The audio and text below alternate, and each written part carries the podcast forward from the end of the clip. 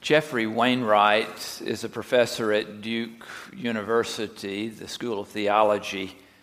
He says that the world is not an easy place to live doxologically. Doesn't that sound like a theological professor?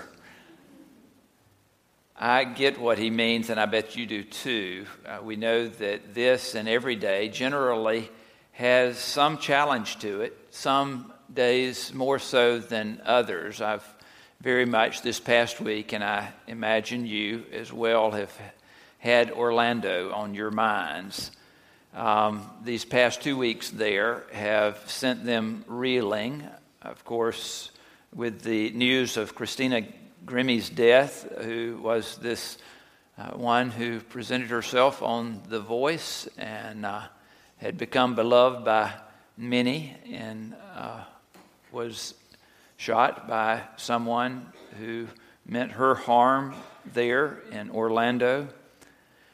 I know you heard the news report about the child that was but two years old that was grabbed by an alligator when the family was just close to the edges there of one of the ponds uh, connected with that theme park. And then, of course, the irrational individual who, seeking to work out the inner turmoil in his own life, targeted a club in which he shot better than 100 persons, 50 of whom have died. It was an unbelievable week in terms of darkness. There is darkness in our world. And so perhaps the passage of Scripture from Psalms that would be closer to where we are in our thoughts and our moods would be Psalm 137. Uh, listen to these words By the rivers of Babylon, there we sat down and there we wept when we remembered Zion. On the willows there we hung up our harps. For there our captors asked us for songs, and our tormentors asked for mirth, saying, Sing us one of the songs of Zion. How could we sing the Lord's song in a foreign land?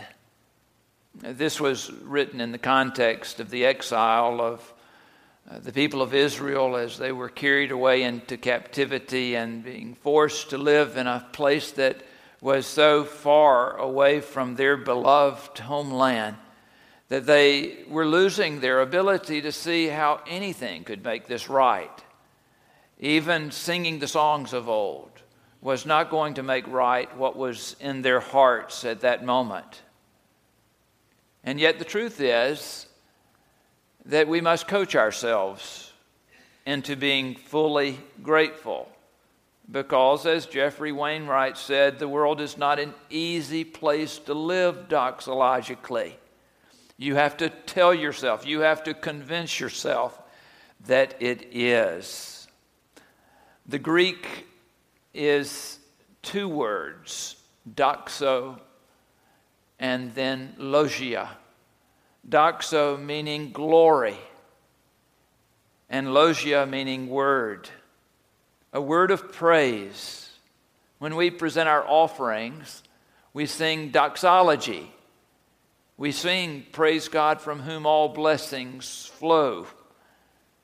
We call ourselves to remember and to give thanks, to live beyond this moment on a daily basis, doxologically. We talk to ourselves. I have to admit, I talk to myself. I don't know if you talk to yourself, but I talk to myself. If you see me in the grocery store talking to someone, it does not necessarily mean that somebody is there. I'm trying to remember the list, you know, of things I'm supposed to pick up. Or if you are beside me in traffic, um, you may see me talking to myself. And if I have just gone by a policeman or a state patrolman, no offense, Chris, if I have just gone by a state patrolman, I will be saying to myself, slow down, slow down, slow down. Have you ever said this to yourself? Trying to make myself do the right things, you know, and to live in the right pattern. This inner voice that is this self coaching is what is going on in this passage that Bob read for us just a few moments ago. It is not intended at first to be directed toward God. Of course, all of Scripture is, in fact, pointed in that direction, and particularly the book of Psalms, which brings to us these hymns that were a part of worship. But this particular psalm is intended to be instruction for the singer. Now, listen to it again. Bless the Lord, O my soul. It is talking to himself, the psalmist is. Bless the Lord, O my soul, and all that is within me. Bless his holy name. Bless the Lord, O my soul, and do not forget all his benefits. Who forgives all your iniquity, who heals all your diseases, who redeems your life from the pit and crowns you with steadfast love and mercy, who satisfies you with good as long as you live, so that your youth is renewed like the eagles. Meister Eckhart, 14th century Dominican theologian, uh, used to say, If the only prayer you ever pray is thank you, that will suffice. Isn't that incredibly powerful? If the only prayer you ever pray is thank you, that will suffice. I like what Anne Lamott in her book Traveling Mercies says her two favorite prayers are. The first being, Help me, help me, help me. And the second being, Thank you, thank you, thank you. Can you pray like that? Do you pray like that? Are you convinced in your heart that there is something for which we might give thanks? Jesus knew this at the core of his being. In fact, his very first sermon, shared with those that gathered on that mount, as he talked with them, he talked about blessed are the poor, which is a strange thing to say because we don't think about the poor as being very blessed. He even went so far as to say, Blessed are those of you who have this persecution among you, those who revile you and persecute you and utter false things on my account. Evelyn Laycock, who is a resident of Lake Junaluska, Waynesville, North Carolina, she has taught many a time here in South Georgia and is a beloved Bible teacher. She says that the best way she knows how to translate that word blessed is how utterly happy are those who are poor in spirit. How utterly happy are those who mourn. How utterly happy are those who are persecuted. Think about it, it will change your perspective on this passage. Because happiness and gratitude must be grasped by the one who wishes to make it a part of their life. Jesus was a person who knew this. Some Christians, to me, seem terminally mean spirited and grumpy. Now, none of you are in that category, of course, but occasionally I will meet someone who just hasn't gotten the memo that we are called to be cheerful in spirit and gracious in heart and mind. Their faces give them away, usually. You and I must be intentional about what we do. Yesterday, there was a beautiful wedding right here. A young couple in our church got married, Brian and Sarah. They are attenders of the contemporary service that is occurring right now as I speak. Such a beautiful couple. um, they asked a, a pastor, a friend of their families, to do that service. And in the midst of it, he had such a, a wit and a, a sweet humor about his leadership in the service. But particularly, I noticed that that had even carried over into the program that we were given. Because at the place where it said that the couple would be introduced to the congregation, underneath that, it had parenthetically the instructions thunderous applause and general mayhem. and I thought, Ron Gilreth has got this right. You know, that we have to remind ourselves where things are supposed to happen and how they're supposed to happen. And there was. There was thunderous applause and there was general mayhem as this couple turned and as we celebrated in grateful hearts and in unison the beauty of what God was doing. Some of you have been to the Masters golf tournament. It's just up the road.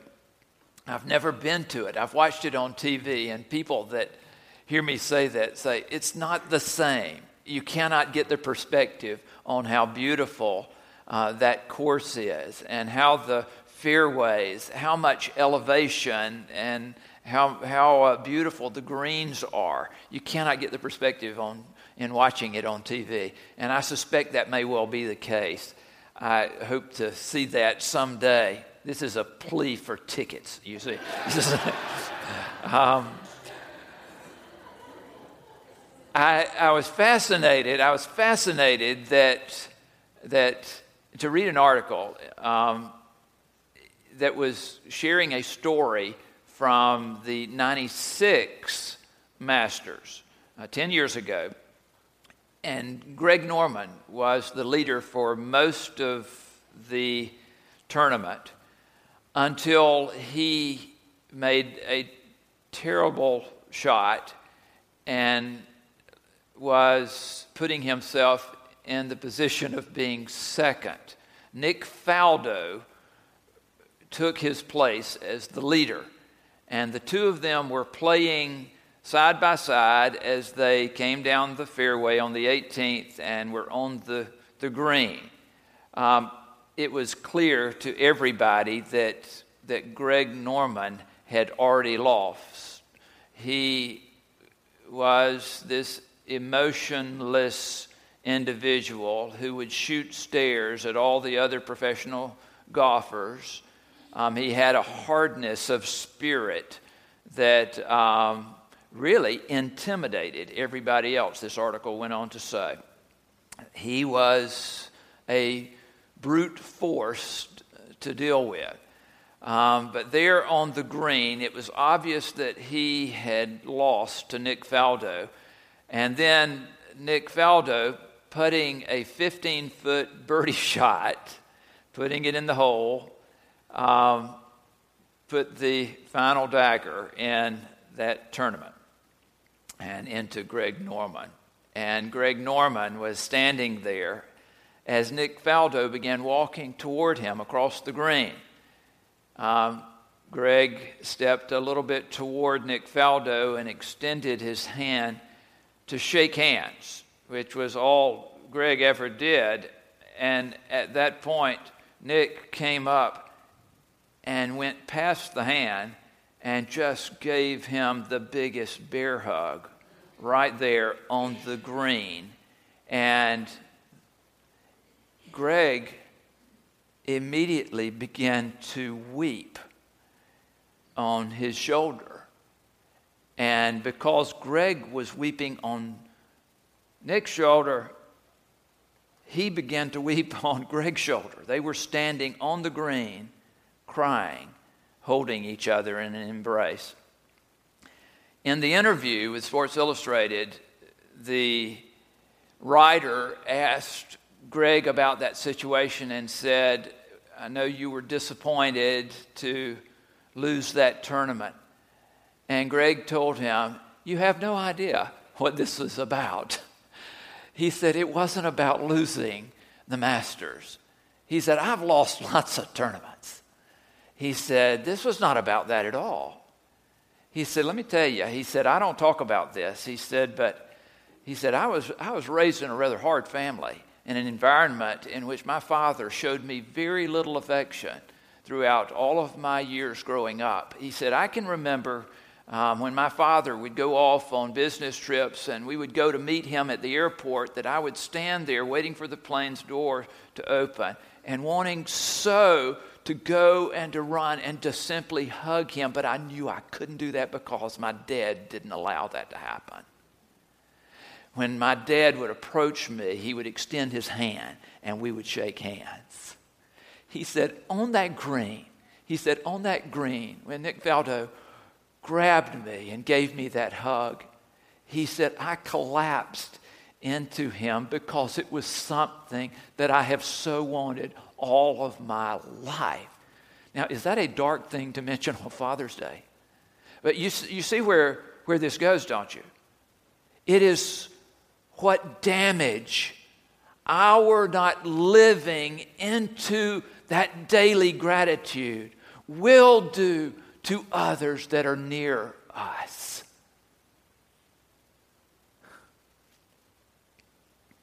We must, we must rely on other Christians to help us get this right. And I don't know about Nick Faldo's faith. I, I have no idea about that. But I can tell you that God used him in that moment to do something incredibly important for Greg Norman. Some of you have heard me tell the story, but that's okay. I like to tell it, and so I'm going to tell it again. Um, that our family loved to go up into the North Georgia mountains when our girls were little, and we would go to see sights up there, and uh, we would stay in cabins occasionally and just tour the area. And we had gone um, just outside of Helen, Georgia, to see Anna Ruby Falls. Some of you have been there. It's, it's a beautiful, beautiful fall. It's not huge, but it is, it is formed by uh, the water from this, this small creek, really, that falls a, a long distance off of this, this rock. And you, to get to where it is, you have to go beside the creek and walk up toward the falls you probably walk for a couple of miles, maybe three miles before you get there. You're worn out by the time that you get to the falls. And it is just gorgeous. I mean, it was on that day, as I remember it, um, more than we had ever imagined that it would be. We were worn out. We sat down on some of the benches that were there, but the mist from the falls and our girls standing there with their arms out like this, you know, it was just it was just more than we could take in. It was just such a beautiful day. And they almost seemed to be embracing the falls. When we made our way down the mountain on that little path, I think it was Sue that started this, but she started skipping down that path. And then Margaret, our daughter Margaret, began skipping, and Sarah began skipping, and Rachel began skipping, and I began skipping. All five Bagwells were skipping down that mountain. And it was the most delightful thing. We were just in our own world, and we passed by a man that was walking up the mountain, and he stopped. And as we passed him, he hollered at us and said, Hey, hey, no one is allowed to be that happy. and it, we were just in our own world. It was just, we were so filled to overflowing with gratitude for what God was doing. But it, it, was something that we were living into. It's not something that we had created. Sue set it in motion, I do believe, when she started skipping. But it was something that each of us had to choose to live into. Now, I have read many a story that you all have helped us together in, uh, in celebration of uh, the history of Pittman Park Church. It is not possible that we could recount all of those, even in the little booklet that we're putting together, uh, nor could I tell all of the ones that have told me how they came to be members here at Pittman Park. Uh, some of you have told me that it wasn't so much the pastor's visit that was important, but it was it was a member, another member in the congregation that had come to visit you. They might have brought a loaf of bread. They may have just come to say, We're glad that you were with us in worship, and we look forward to, to you being with us again um, in Sunday school, maybe next week, or in our small group, or in worship again. And those kinds of connections were so critically important to you. And you're evidence of that. You're sitting here. Those stories are powerful because it is one person's gratitude becoming a part of another person and generating gratitude in them to the point that you set in motion something that God alone can actually do. It is powerful to think about how much we are affected by our own gratitude and by the gratitude of others. I do not want to miss the opportunity to read another psalm, which in my Bible happens to be simply on the other side of the page.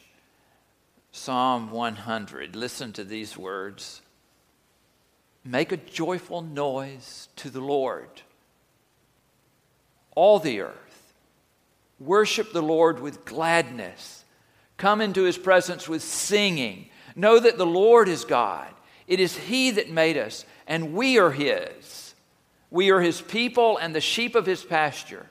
Enter his gates with thanksgiving and his courts with praise. Give thanks to him. Bless his name.